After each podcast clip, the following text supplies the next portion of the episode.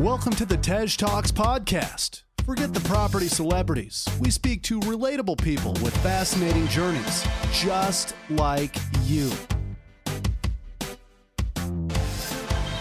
Hosted by Tej Singh, we bring you new stories, life changing deals, and expert advice every week. That. That's the name of the guests on Tej Talks podcast this week. Fat Properties. If you're not following them on Instagram or Facebook or any of their visual platforms, what are you doing? You need to follow them. I'm telling you, their properties are stunning inside. They create student HMOs in the north, up there, out of the M25, way up there, near their home. Now, they create for students and you know i think a lot of investors want to supply to students want to supply to professionals want to have hmos but fat properties really take the care of their tenants and the properties to another level. You know in terms of the way they manage them their interaction with the tenants their face-to-face time and conversations with them are probably very different to what most investors do. And i think you know it's not for everyone some people just want a totally hands off, totally sort of, you know, hear no evil, see no evil approach, and that's cool. But the way Philippa and Tom do this is amazing, whilst balancing raising kids and dogs, because of course dogs take, you know, a lot of effort to raise, and obviously kids are, you know, kids. Um, I'm joking.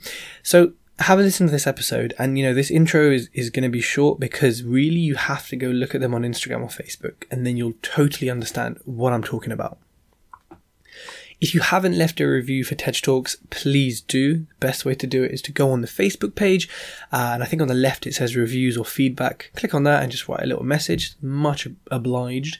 Uh, if not, and you're on iTunes or Apple, you can go to the podcast app right down to the bottom and click write a review. Thank you.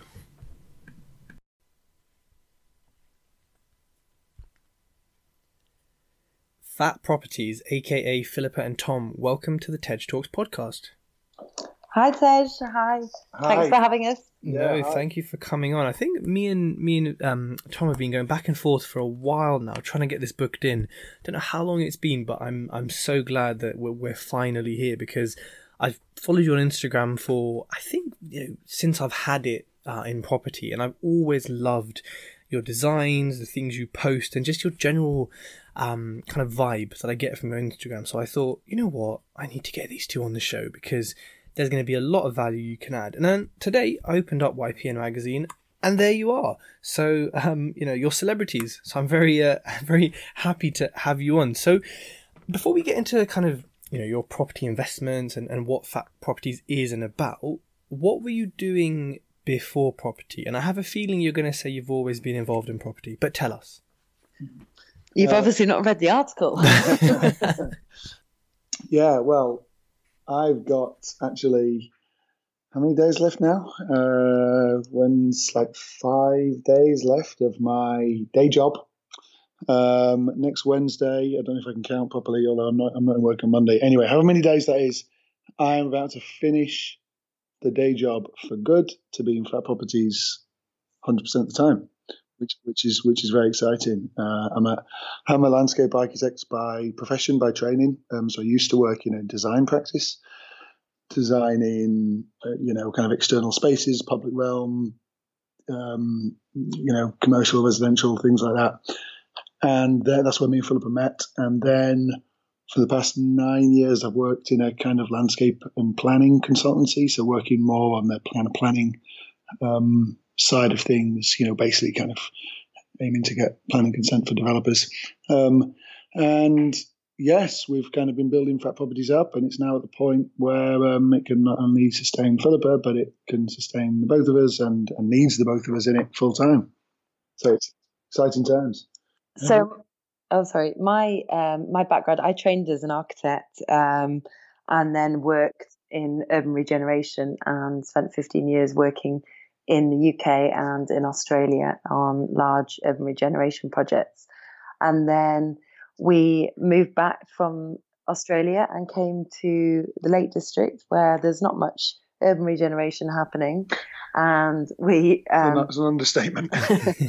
and we decided that yeah, we were we were wanting to have kids at the time, so um, yeah, we that was eight years ago, or coming up to eight years ago, and yeah, we had to look around for other options, sort of property options. Could we go into? Could I go into? Because obviously I wanted to continue working, but now I was in the Lake District, um, I wanted to use my skills.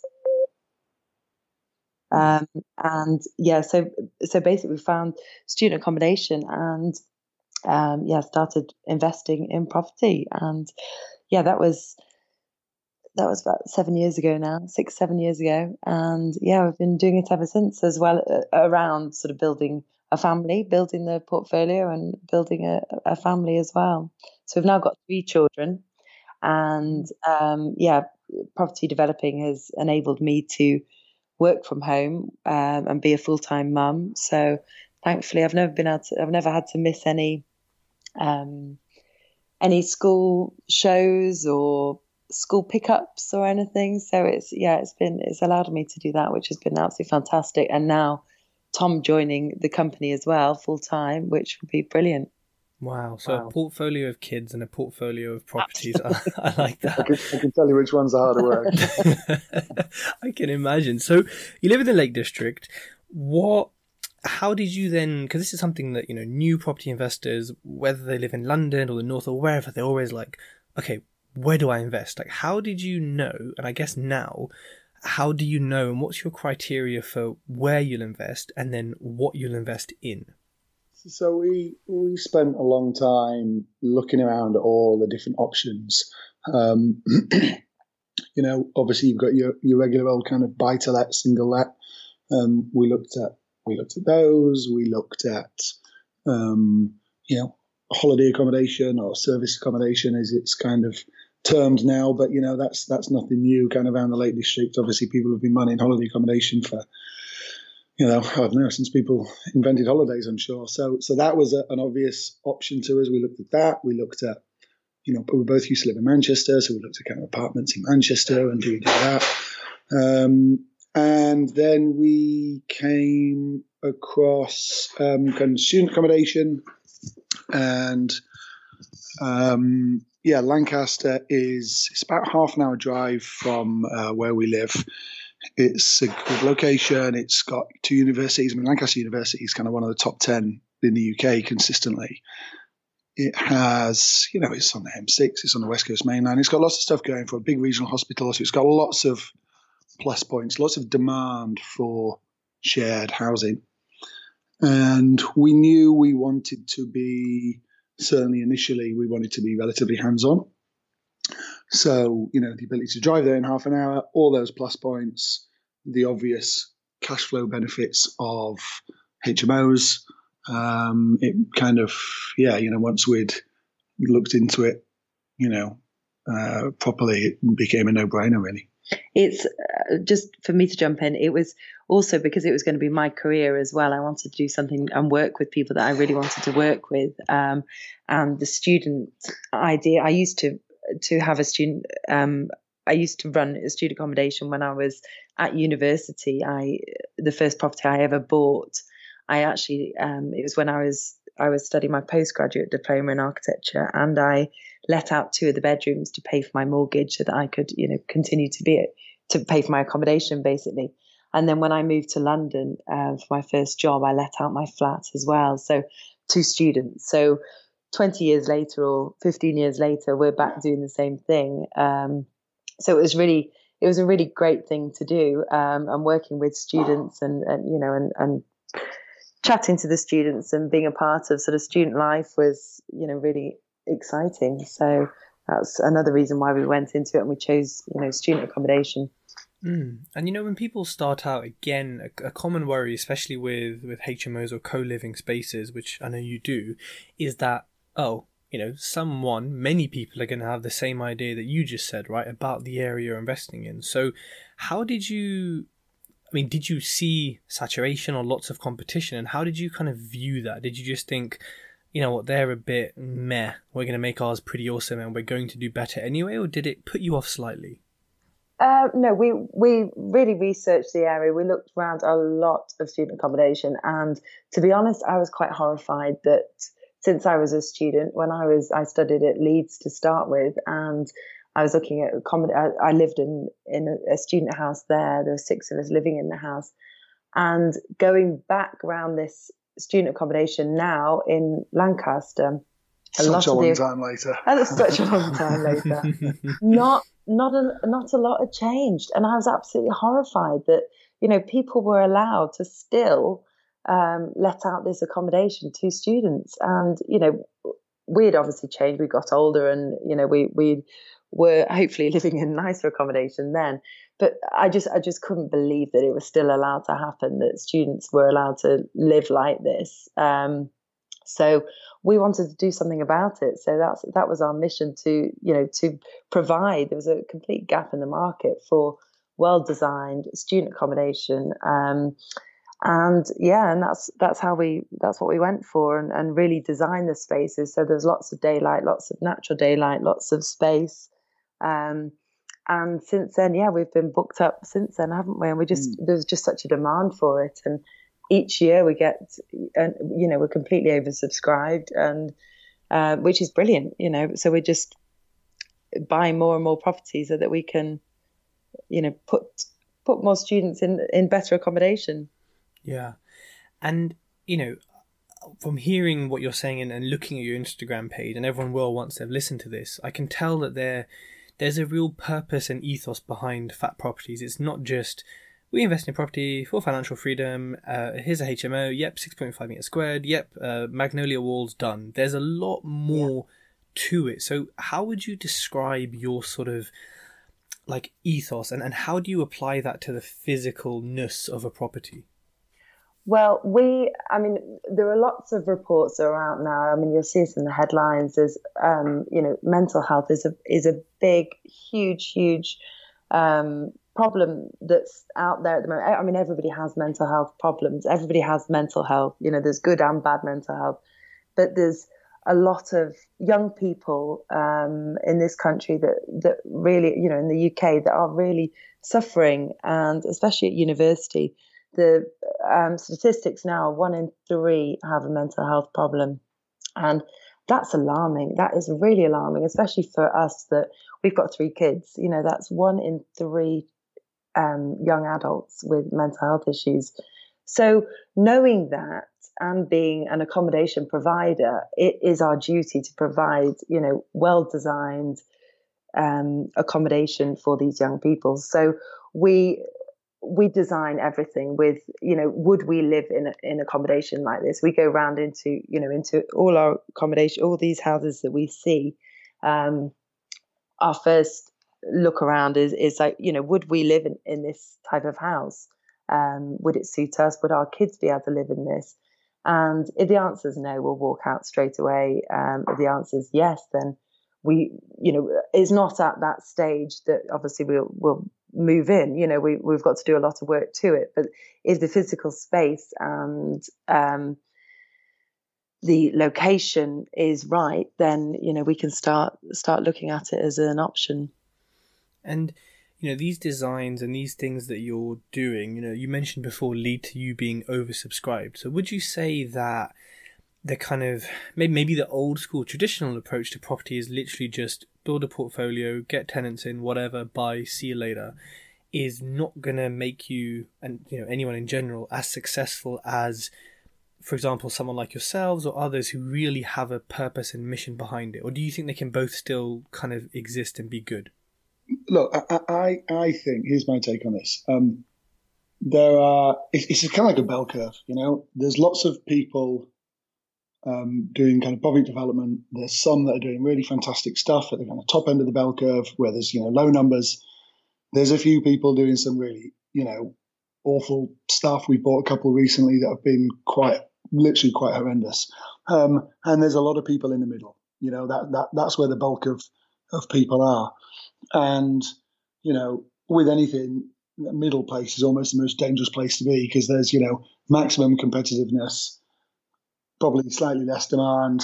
Um, where you want to be is at either end, not on quality. You don't want to be at the bottom end of quality, but you know you might compete on price, you might compete on quality at the top end.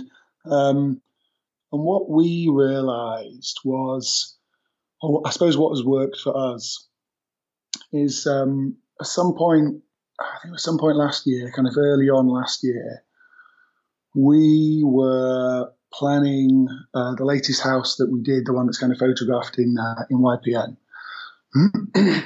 and we'd had it was the first one we'd done with an investor, and we were looking at it, and yeah, it was a really big, spacious house, and we thought, look, this could be a six-bedroomed house with some really fantastic, very spacious communal areas, or it could be a seven-bedroom house and you know communal spaces would still be acceptable. They'd still work you know on paper. And we were kind of stuck in this quandary of oh you know we've got an investor now. Should we be you know prioritizing um, you know the bottom line and the investment returns or should we be prioritizing our you know our ultimately our customers our students? And we went back and forth back and forth. And then we kind of realized hold on a minute. We you know why are we doing this? We're not doing this purely to make money Okay, that's not that's not the be all and end all. We're in this to provide great spaces, to design great spaces. And once we, you know, we've kind of been designers all our, you know, all our professional lives. And we have this, you know, we built this understanding of, you know, how design affects people and how it affects, you know, your behavior and your mood and stuff like that. And what we realized was, yes, that's that's what we're about. And as soon as we realized that, you know, firstly, the decision became very clear um, that, okay, we're not going to go for that seventh bedroom. We're going to go for the, you know, go for the six rooms and we're going to prioritize communal space. And, know, we did that and, you know, we designed the interiors and it was all very nice. And, um, you know, lo and behold, you know, because it was such a nice house, it was, you know, it was in demand and it got very good rents and, you know, the kind of money took care of itself. But it was really a lesson in look, don't, you know, don't just prioritize numbers and money. You know, that's just kind of entry level requirements to me. You know, if you think about brands and successful companies, yeah, they've got to turn a profit. They've got to be, you know, they've got to be uh, commercial and, and, and make money. Of course, everyone understands that. But that's not where that's not why people are loyal to brands. That's not what people attracts. That's not what attracts people to brands or to companies or to people. People are attracted to those you know people companies with a clear you know purpose and with values and that have the i suppose the kind of the backbone to to stand by those values and live up to those values.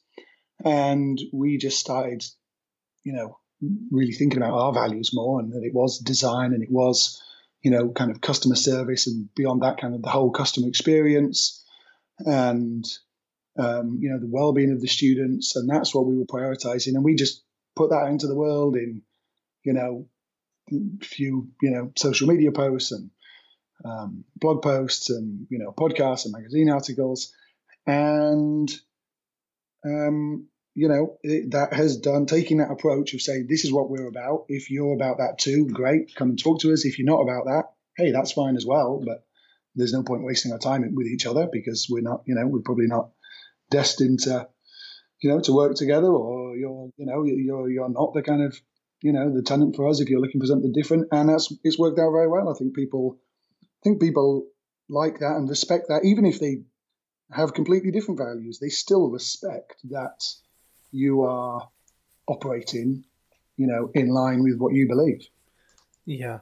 I think that's really. So that was a rather long answer. no, no, I think it's it's really important because it can, it can be quite easy, you know, to be in that situation you're in where you're thinking, oh, you know what, it'll just be easier for the bottom line for the investor if we just, you know, do something that's out of line with our values or core behaviors. But actually, yeah. the right kind of investor for you will align with these values. Absolutely. And, absolutely. And you'll know them. So, you know, if we go back to that that time when you had your first co-living HMO space, like talk me through the first deal. What was it? What were the costs? What what does it rent out for? Oh blimey! You know what? It was. I mean, we got it.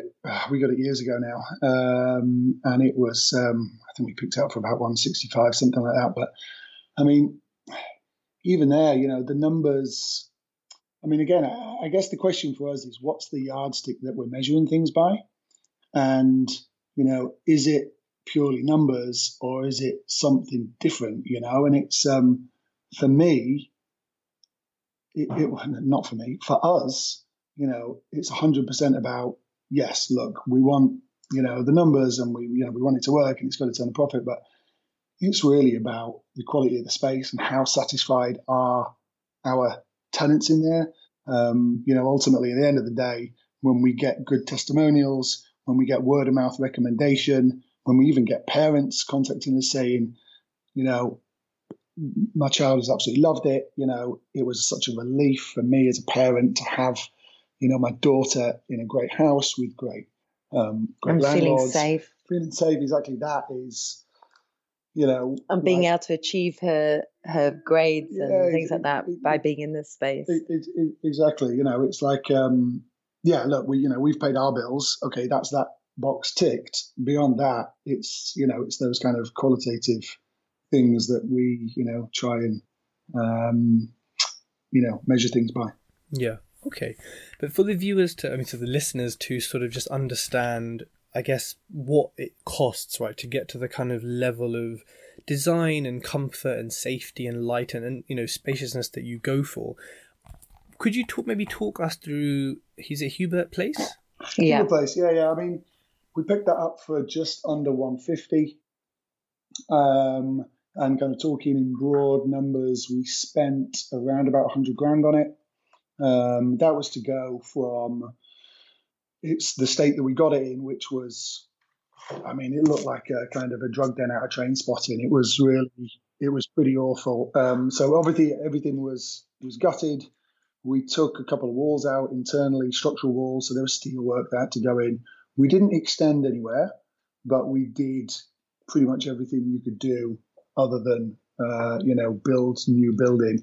Um, you know, it didn't have any central heating. It didn't have. Um, yeah, no, it had, a, it had electricity, but every room was kind of metered individually. Um, so everything went, and then to get to, like I say, you know, professionally photographed, HMO license, absolutely everything done. It was about- Furniture. furniture, everything. Yeah, it was about 100 grand. Um, we got it. We'd had the we got it on a bridging loan, um, and developed with cash, and then remortgaged once we once we finished the works. The and we we took the bridging loan, and we were taking the mortgage with Shawbrook, and they send their valuer out before you take the bridging loan for him to give you know the bank his estimate of what it'll be when you finish the works. So it's a kind of pre-estimate. He comes out again afterwards, of course, but he does this pre-estimate. And he'd given us a pre-estimate of uh, 250, and at that point our budget was slightly lower. So we thought, okay, well that'll, you know, that'll clear off, um, you know, what we what we buy it for and what we spend on it. Um, we ended up spending a little bit more, but then when he came out, he revalued it at 300. Um, so that was, you know, that was a, a pleasant surprise.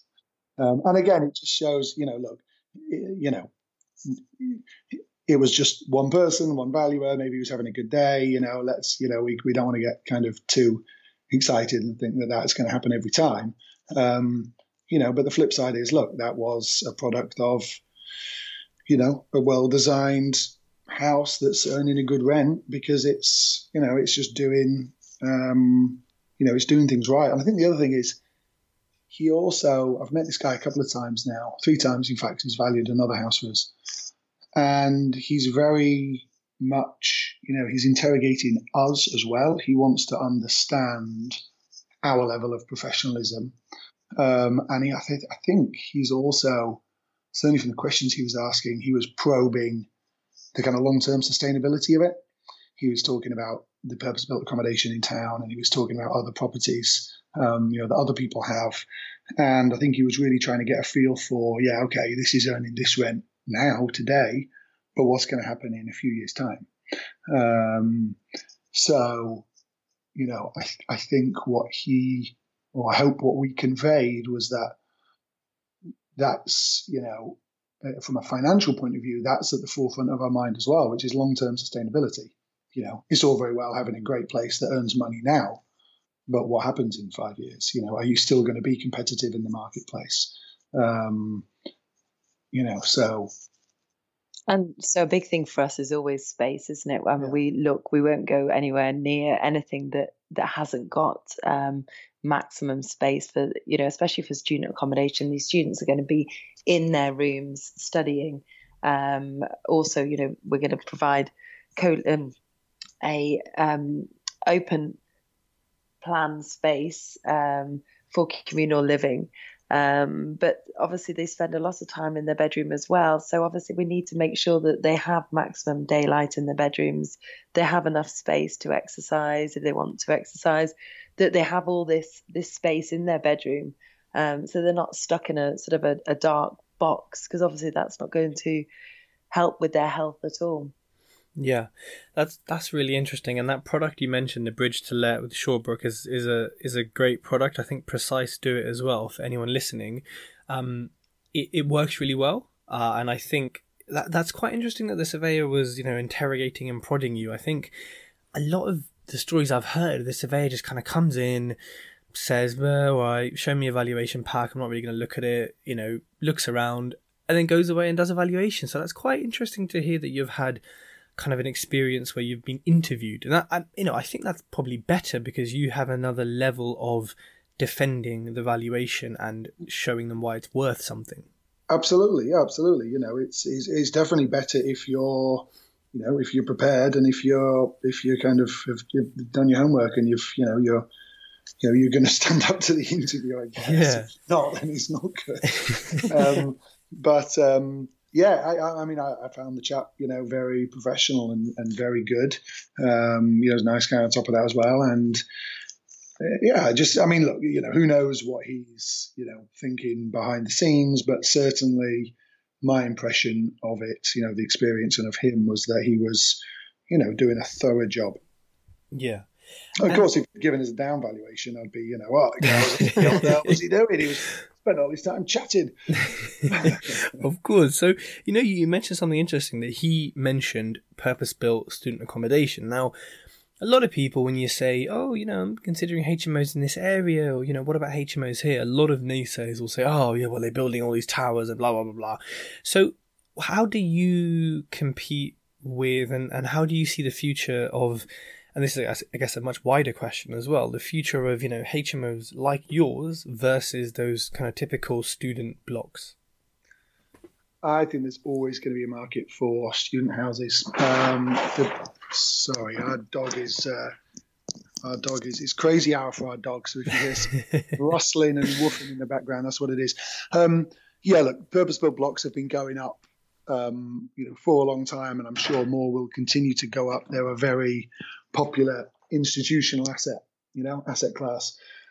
And, you know, they bring a lot of positives. Certainly, you know, where we operate, there's new blocks going up in fairly rundown areas of the city, which I think is going to regenerate them and it's going to be positive as long as they get the mix right. If it's 100% students over too wide an area and there's no retail or nothing else, you know, in the summertime, for example, um, the place will, you know, will be uh, a bit kind of empty and and uh, and void of, of life. But but if they can get that right, I think that's a positive. There's certainly a positive for you know people who want the excitement of living in an apartment in the city and feeling like they're a, you know they're a grown up and doing all those things. Certainly, they're popular with um, a lot of foreign students who I guess perhaps are coming in, um, you know, and don't have, you know, maybe their sense is that they're I don't know they they just want that kind of they want that lifestyle. Um, but a lot of our tenants come and they say, oh, you know, we want a home. We want somewhere that feels like a home. They want a house with their own front door, with their own lounge, you know, the, the, the purpose built stuff. It's very expensive. Um, it's very pokey, you know, or to get some of it. Some, of it, some of it, yeah. I mean, to be honest, even the bigger stuff is, you know, it's very, very expensive, you know, kind of per square foot to get something reasonably sized. Um, you know, they can have a lot of bells and whistles. They can look really fantastic and I'm sure they will continue to remain popular, but I think there'll always be a demand for high quality HMOs. I think. Uh, sorry. Uh, no, I was just going to finish off. The, I think the, the poor quality HMOs, I think they're going to suffer because why the hell would you want to go and live in some, you know, awful place. And even the average ones, that'll put more pressure on those. Um, but the high quality ones, I think there will always be a demand. I think um, a lot of them as well are are studio design. They're, they're designing sort of studios within the purpose built blocks, which mm. isn't very good. I mean, for first years, that's that's great, you know, because you don't know anyone and you're going to university. That's that's great if you don't know anyone. You want your own space, but also when when you first go to university, you want to meet people, so you're not sort of in those um, sort of groups of you know you're not meeting people very well. Um, but then the second years we our market is really for second and third years mm. um, who have already got their groups they've met on on campus and they've been in in halls with sort of five or six people. And it's those groups that then want to come and live off campus and live in a in an HMO um, so we we generally get those people who are so excited to get into their own house and have sofas and have open plan space because they have been used to having sort of small dining table in the kitchen with no sofa and, and that sort of thing. So that's what we find anyway that we we're getting a lot of all the people that come to us um, just want a group and they want like a home from home. And how do you find? I'm guessing finding tenants looking at the pictures of your properties is is fairly straightforward, but how do you find the right sort of tenants, especially if they're coming in as a group on one AST? How do you find the right sort of tenants that are going to look after your property and not be a pain to manage? You never know. You never, never know. I mean, we honestly we've we've met a lot of a lot of students. We've met a lot of young professionals. We've, you, you, know, we've all met lots of people in our life. You know, you never know, and people that you think you can trust, you can't trust, and so you never, you never know. You can't do that from just one meeting. We, I mean, we obviously we get guarantors. We meet the people. We face to face meet everybody, um, but we do get we get guarantors. The parents are gar- well, typically the the parents are guarantors, and we had um, just to just a joke about this. We had we actually had a tenant living in one of our properties who we thought was wonderful, and then the next minute he was arrested, wasn't he? We got a phone oh, call yeah, to say he was. And got, so you never prison wasn't coming back. Yeah, you never oh. know. You never know. And we've, you know, we've we've. It was, I was a professional actually, not a. Uh, yeah, it was a professional, not, not a student. So, and, then, sorry. and then we let um, a land uh, a management company um, when we first got into this we thought we'd learn a lot from a management company so we decided to to let somebody else manage our first property. Um, and then he ended up on Rogue Traders. So, so you never know. You never know who you meet. So yeah, no, we we obviously take a, uh, you know we we do the guarantor checks and the tenant checks. And yeah, so we get guarantors, um, but we can't. You know, you can never you never know, do you? It's back to that bell curve. You know, most people are decent. Some people are awful. Some people are amazing. You know, and it, but it's just dealing with other humans. Yeah, absolutely. and then and then are you self managing your HMOs? We are, yes. At the moment, we are. Yeah, we we um we did. Yeah, as I said, we used a management company because we thought that we wouldn't we would learn everything about what to do, but we actually learned um about not what to do, what not to do. so we we decided pretty quickly that we we knew a lot more than than we thought we did. Um, and yeah, and then we've we've self managed ever since then. Wow! And how many HMOs do you have in your portfolio? We've got um, we've got five, and we're on with three more um, at the moment. Two with other investors, and one with ourselves. And actually, another one that we're also purchasing. I and mean, then you've got a flat in Manchester as well. Yeah, yeah.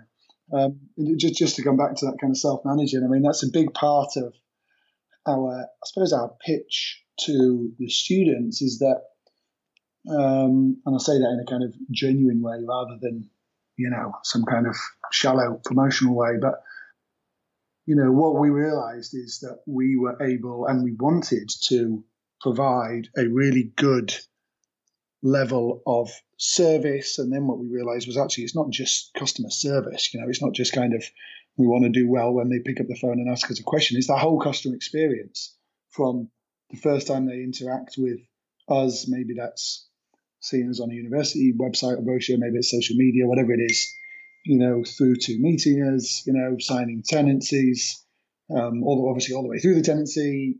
Afterwards, we really want to take we want to take care of them. We want to provide a good service, um, and you know, we want to manage that kind of customer experience and that process and all those touch points.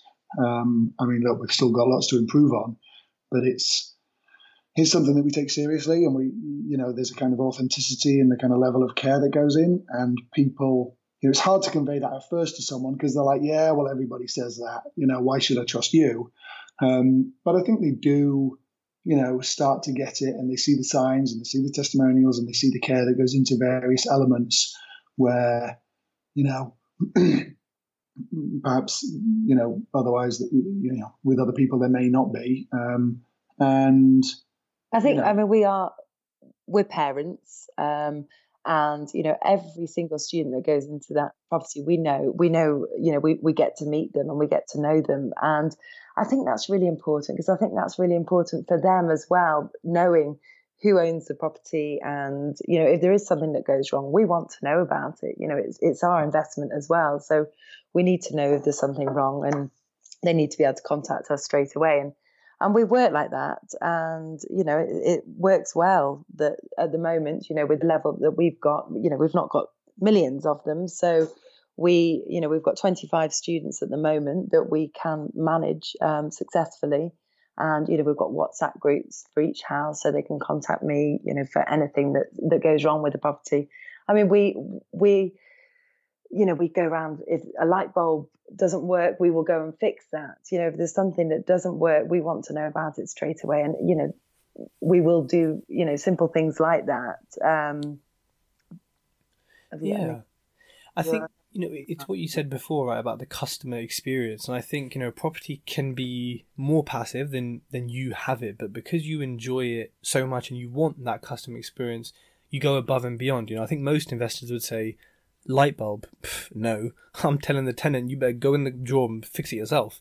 But, you know, you go to that level. And, and, but by going to that level, it obviously takes more time and more effort, even if that's, you know, half an hour in the car and then half an hour back. So, how have you both managed to raise a family just... and and a dog, and then and balance it? Do you like? Yeah, do you we, have a routine? Don't, or? We don't do the light bulbs ourselves. I just we, we, do do we we do do it and we can and I can change a light bulb, but no, we don't do it. So we have got a great management guy that that is in Lancaster that we just you know text and say please go around and change a light bulb or change this. I mean the majority of them can do it, but it's just yeah. that example that you know, something as simple as changing a light bulb. They're there to study. They're paying us rent. You know, it doesn't bother me that you know if they if if they want that service, that's fine. You know, that's that's what we're here for. I mean, I think at the beginning, I think the really important thing is that if you get irritated by somebody phoning you, like the tenant phoning you about something, that's when it sort of is has gone wrong. I think that you need they are your customer and you need to you know you need to be on their side um, so you need to make sure eh, like i mean tom's got all these great examples about amazon and and places like that. Con you can well i mean I was, I was thinking about this the other day you know there's amazon is it you know uber and stuff like that you know they're i think the reason uber's you know booming is ultimately what it does is reduces friction doesn't it you know, it, it, you know, you just you get out the cab and you don't have to worry about getting cash out, etc.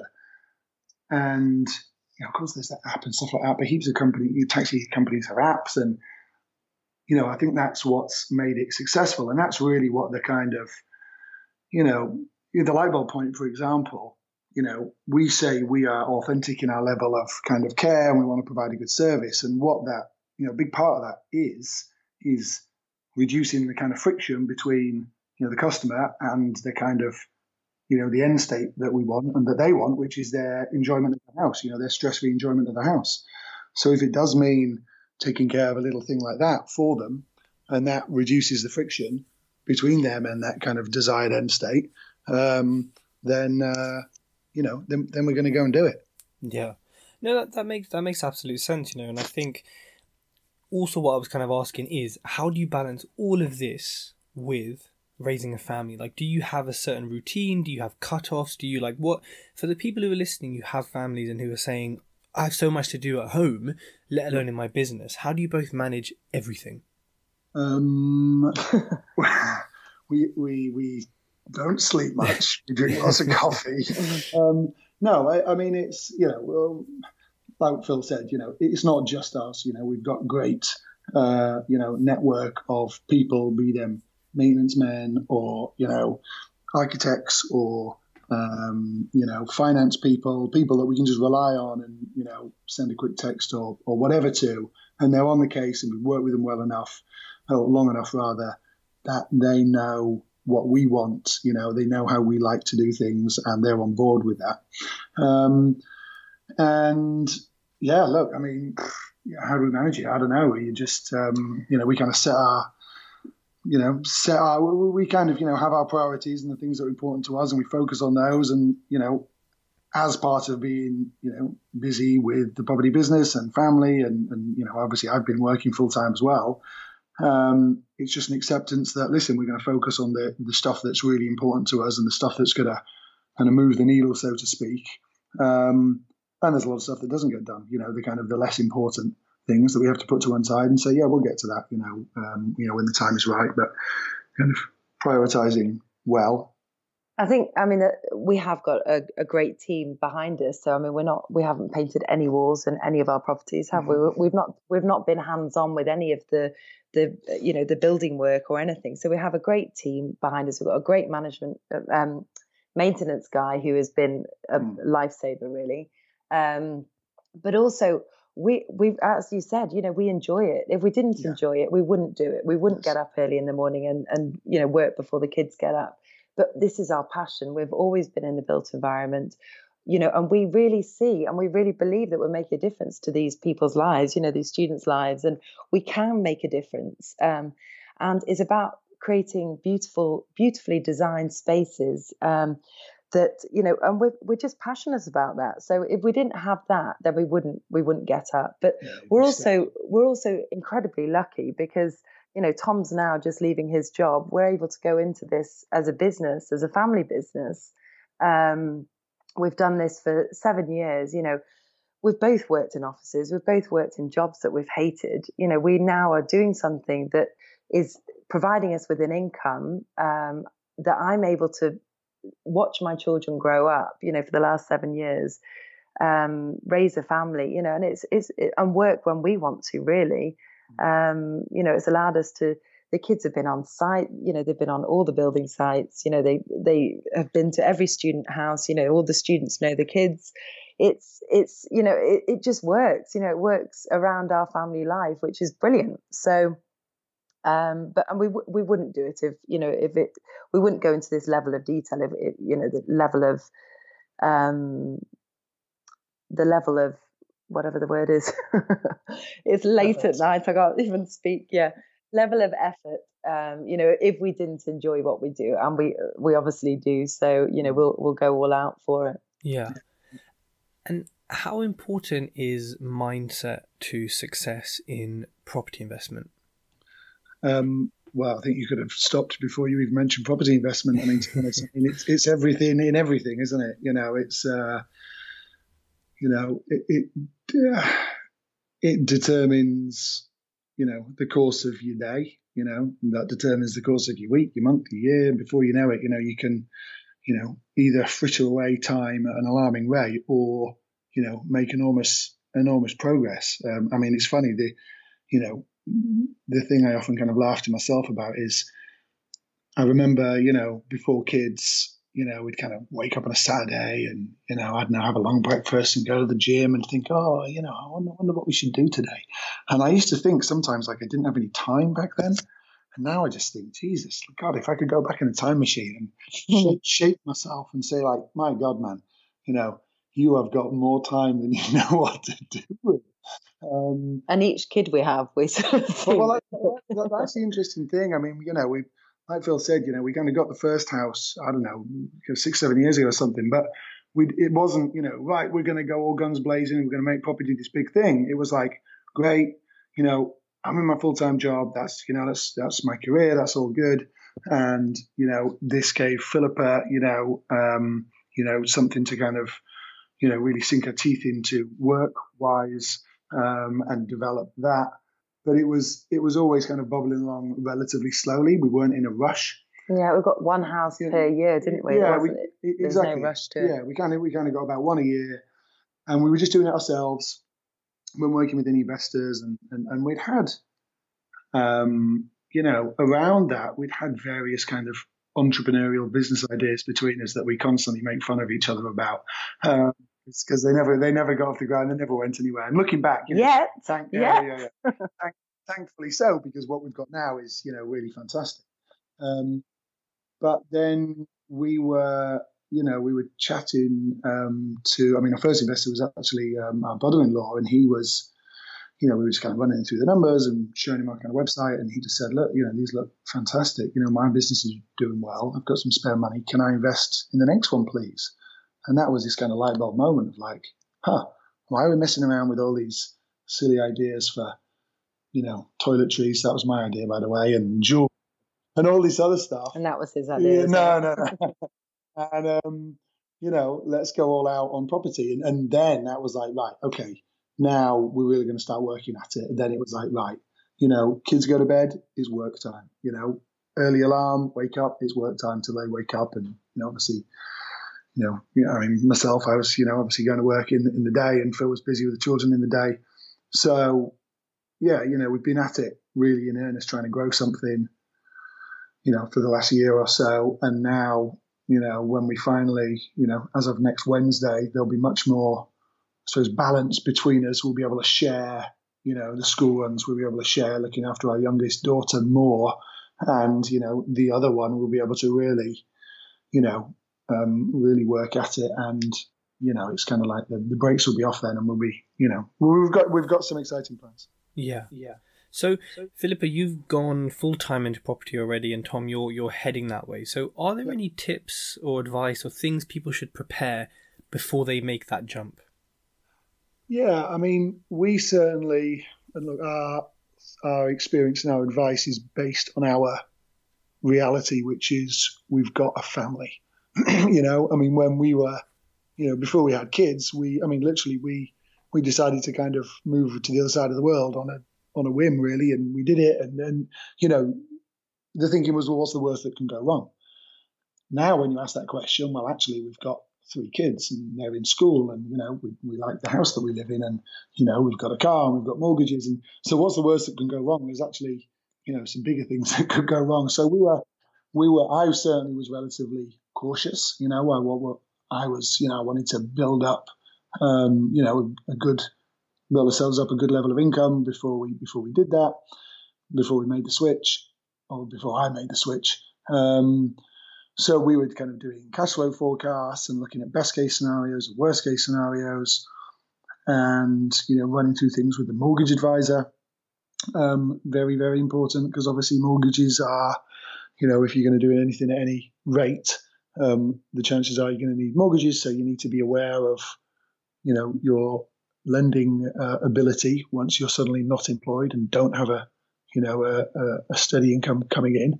Um, we went we kind of took all our plans to the accountant to get her to run through them and basically said right this is what we think have a look at it and tell me if there's any holes in it what have we missed and you know she went over things and came back and said no i don't think you've me there's a couple of minor points but generally speaking, it all you know it all looked okay. She wasn't advising on is it a good idea or a bad idea. Of course, we knew she was never going to say that.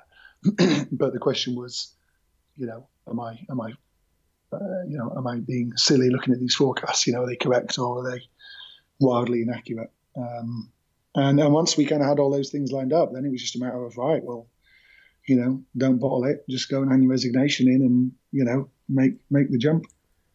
Hmm. Okay, cool. Solid tips for everyone listening. Um, and so, you know, that's kind of what you've done and what you're doing. So, what is in the pipeline for the future of Fat Properties? So, we are currently developing um, more student houses, and, and certainly the aim. I mean, I mean, the really big goal really is to kind of change the conversation. I think in property circles away from just focusing on profit and on, you know, like you said earlier, hey, buy some houses, make loads of money.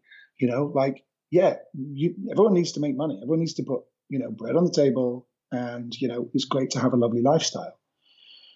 But you know, there's enough knowledge and people out there. I think that you know that um, you know you can do that. So the next question is, well, what kind of positive impact can you make while you're doing that? You know, who else can you help other than just yourself? Um, you know, not that there's anything. I'm not saying that's selfish. You know, we all need to do that, but certainly being able to, I think, grow a property business which develops, you know, an outstanding product to its customers, to the tenants that really looks after them and caters to them, caters for them really well, um, you know, and, and allows, you know, the developers and the investors to be making a genuine positive impact in that way, I think is, you know, is a pretty exciting kind of um, thing that, you know, we want to be involved in. And there are lots of people, you know, look, we're not the only ones. There are lots of people doing some great design work out there, you know, and starting to have conversations like that. And we most certainly want to be, you know, up there in that pack of people. You know, there's some people doing some, you know, uh, some exciting work in some other sectors as well, all around well-being, um, and uh, yeah, that's the, you know, that's the that's the big goal. And of course, you know, develop more properties.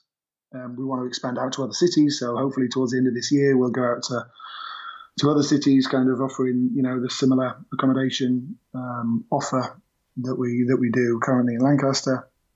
So there's lots of um, you know, lots of exciting things yeah, happening. Lots of exciting things happening, and lots of you know, um, you know, uh, objectives. You know, get to X number of cities, get to X number of rooms.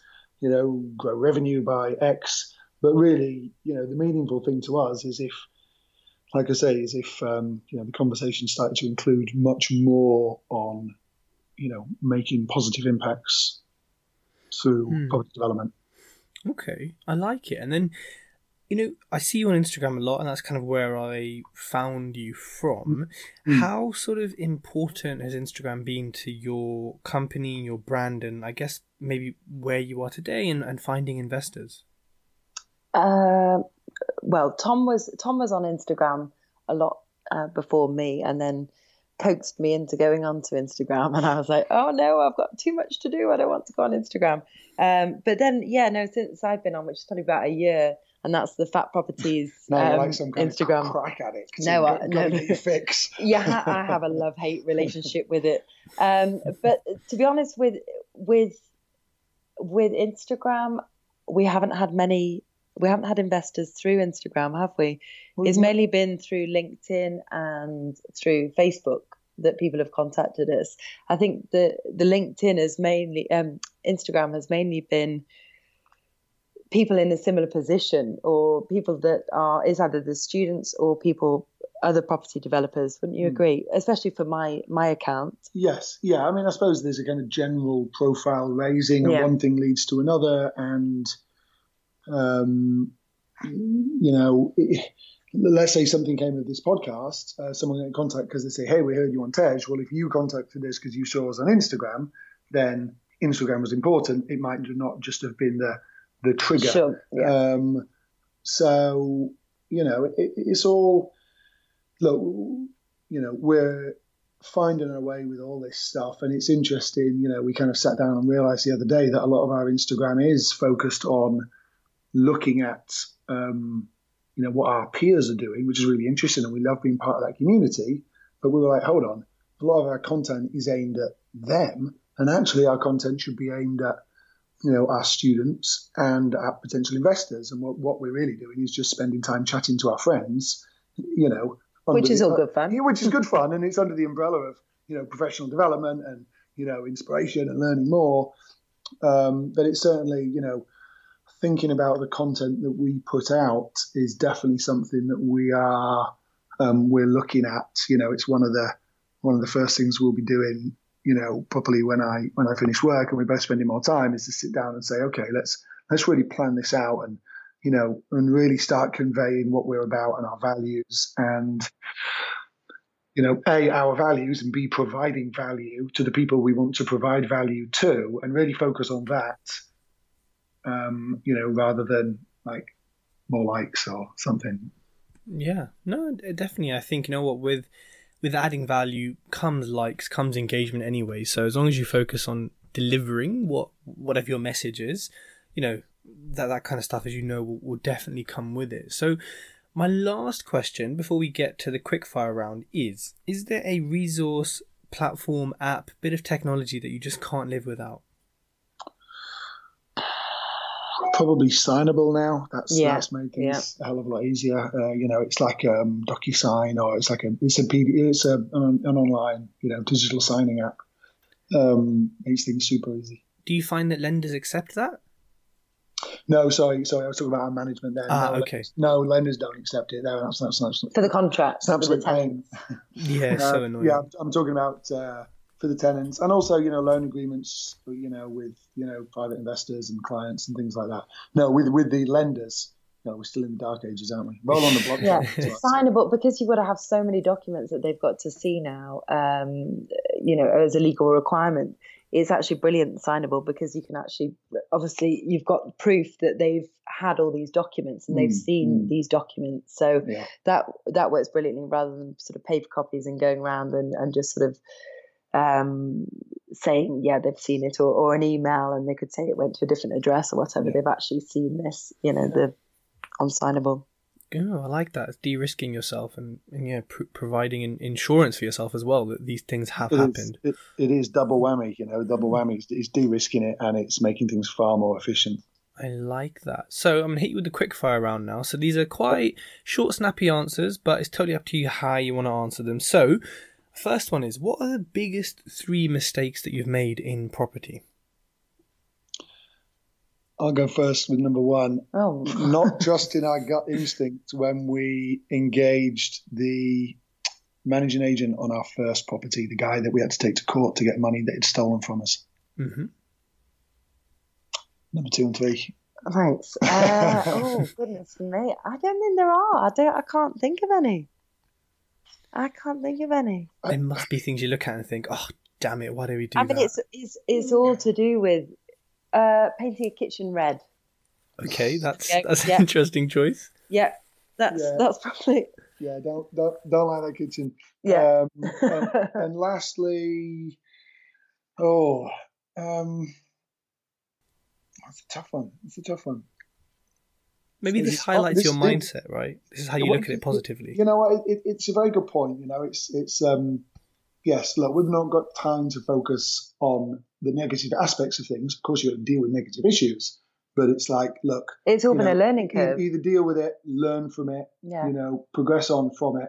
You know, we've, I mean, you know, we've made heaps of mistakes, but they're all learning. And what I find, sorry, I'm not, this is not a quick, snappy answer, but the design side of things, like we both love design, and Philippa is very much the kind of design lead on everything. But there's also design of like, you know, how's the business going to operate? You know, um, there's that side of design as well, and that's great. And all those things that go wrong are just learning points, information points to help you design better. So, Yeah. No, I, I like that. It's, A it's life different journey. approach. Yeah, it, it definitely is. um, and then I guess sort of conversely to that, what are your top three tips for people who are new in property investment? Define and articulate your values like really what are you about. Is it design quality? Is it you know low cost efficient? You know are you the no frills low cost person? If so brilliant. Go for it. You know don't worry about you know pinterest so much and don't go down that rabbit hole. Understand what makes you tick and just go all out on it. And you know the right What people gets you out of bed in the morning? yeah the, the, the right people will come your way and the wrong people won't bother and both are good Yeah. And I think if property doesn't get you out of bed in the morning, if you're not excited and, and you know, you're not so excited when you pick up the keys for your house that you've bought and, you know, want to spend your life just doing it up and whatever, then get a management company. Get Yeah. somebody else to look after Yeah, it. Don't 100%. you know, if you're going to be fed up with with tenants phoning you up all through the day and night, get a management company. You know, don't put yourself through that. Um, you know, there are people out there that will look after it for you and hopefully do a, a good job. Okay. And then I normally ask what are your top three goals for the future, but I think we've kind of been through what you're going to do in the future earlier. So maybe I'll ask what are the top three books that you've read or listened to that have helped and or changed you? Um, I'll tell you one I've just read, just finished. Absolutely fantastic book, 24 Assets by Daniel Priestley. Um, seeing as you want a short, snappy answer, I won't go into it too much, but if you're at all interested in business, read that book. It is fantastic. Or any Daniel Priestley book. Yeah, or any Daniel Priestley book. I mean, yeah. He's got four out of it. I think he's got another one out. It's coming out. Yeah, I mean, he's a, yeah. yeah he's, a, he's a bit of a genius. But um, 24 Assets is fantastic. Probably the book that got me started on all the kind of personal development stuff was the Seven Principles of Highly Effective People. I remember finding that on my mum's coffee table. It's like 20 years ago or more. I don't know, more, more than that. And it, you know, it just opened my eyes to like, wow, here's actually, you know, the the concept of thinking about the way you think and you know um, and the way you operate, and that you know you can actually change the way you think and the way you operate, and it might have an impact on your life you know, that's what opened my eyes to all of that stuff and all the other books and learning books and things like that. So, and there's some great property books out there. The Sam Rushdie book, and then um, Rob Moore as well. There are lots of property related books that can give you a different a different perspective on on different mm-hmm. ideas and property. But yeah, the, we have books and books and books. We've got a lot of different books and i think that's interesting as well have a look at what books you're reading at the moment because that obviously shows you know what you really are interested in and all ours are sort of health um, property and sort of and business and business yeah, yeah. yeah. so i think that shows us what we're what we're all about yeah it does the convergence of our interests and our passions and that's what the business does yeah um, focus on those those three things i'll tell you an interesting thing i saw the other day it was actually a post again by daniel priestley um, on social media, and there's all these people like, I'm going to read a book a week, I'm going to read like a fucking book a day or whatever. All these people like saying these absurd things. Not absurd, but like extremely ambitious. Like, really, you're going to read a, you're going to read 52 books in a year? I mean, that's great, but wow, that's a lot of information. And he's put this post out saying, no, no, no, no, no. Read one book, but do what it says. I like that. And and there's a you know, look, I'm definitely in this bracket. You know, I was like, yeah, give me more information. I want to learn more. I want to learn more. And then you're like, how much of this am I actually implementing? Only fractions of each one. How about? Um, I read a book recently, and I thought, you know what? I'm not even going to read much more than this. I'm just going to, you know, we're going to. This is where we're going to kind of start thinking about and structuring our business. Um, and yes, read one, and actually implement it, I think is probably very good advice. Not not my advice, but but I think it's very it's very sage advice. I like that quality over quantity. Take action on what you're reading. Don't just read it and well, exactly. Otherwise, what's the point? You know, like you feel good, like hey, I know all this stuff. Well, so what? Yeah. Are you doing it? Yeah. That's very true. And what a good note to end on, everyone. Take action. Don't just read stuff. Don't just imbibe knowledge, but actually go out there, put it into practice, make mistakes, uh, yep. learn from them, and yep. keep doing it. So, Philippa and Tom, thank you so much for coming on thank the show. You. Thank if, you for the invite. No, no, of course. If people want to get hold of you, what's the best way they should do it? Um, Fat Property at Fat Properties on the various social media channels. That said, Instagram is where we spend our time. So if you DM us on Twitter, we might get back to yeah, you in a no, few Twitter, months. We are not. um, yeah, uh, or info at fatproperties.co.uk. Yeah, the, exactly. The website's Fat Properties. Um, just Google Fat Properties, and you'll you'll find us somewhere. Amazing. And actually, just before we end it, can you tell everyone why it's called Fat Properties? I knew you'd, I knew you'd ask that. Why is it? We, we, we were kicking around names for, we wanted something that kind of summed up big spacious properties, big rooms. Like, what can you get in a big room? I think someone, we did have a beast for a while. so someone mentioned giraffe and, all, and all these all these different things, yeah. and then so I think Philippa kind of mentioned fat, and also Phil used to be nicknamed Phil when she was younger, like F I L, and then it was like Phil and Tom and fat, and uh, it just stuck. uh, and then it's it's like one of those things, isn't it? it you know, sometimes I think of it, I think, this is a really stupid name? But know, then it's yeah. then it's very, you know, it's memorable, it's recognizable, and it's um, you know, there's lots of brand names out there that are, if you thought of them in any other context, you'd think they're absurd, but they stick. And, you know, people know us as, you know, hey, fat properties, you know, um, instead of like, hey, Philippa or hey, Tom. um, but that's fine. Hey, look, if, if they are remembering it, then that's that's good. And it's easy to spell, so you know yeah, people yeah. can't go too Exactly. wrong with it. Exactly. our, our surname gets misspelt on a daily basis, so uh, it was easier to. to And my first name. So Yeah. yeah, well, I like it. There's, to stay with fat. there's many reasons why it works. So yeah, look again. Thanks so much for coming on, and thanks Thank everyone for listening. yeah, no, thank you. It was nice to. Um, it was nice to chat. If you like this podcast, connect with Tej on Facebook, LinkedIn, and YouTube for more great content.